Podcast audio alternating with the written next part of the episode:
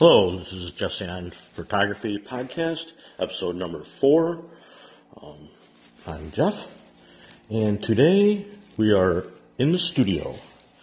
We're going to do some family portraits today. I was supposed to shoot outside, but there's going to be some young kids, and I live up here in central New York, and it's only in the low 30s today, so they didn't think it would be a good idea to have the kids outside in the cold and snow. So we moved it to the indoor studio. And we're going to do a, three families and then a group photo. And so I'm getting all set up for it. And they should be here in about an hour.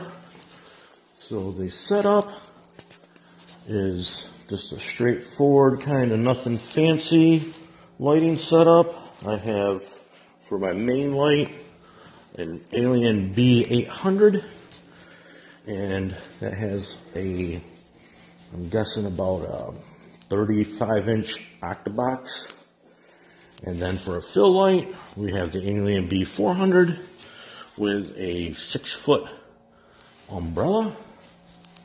And then we're going to use speed lights for little kicker lights, hair lights, backdrop lights, any combination of that. So total we have four lights. And we're going to be using the 5D Mark III. And I'm going to shoot tethered to Lightroom. That way my clients can preview the pictures on the laptop and then approve them, pick them. That saves me the time when I get home to go through to see if, uh, pick out the good ones. I leave that on the clients, that way I know I'm not going to get any complaints. So that's kind of the setup and what's going on today.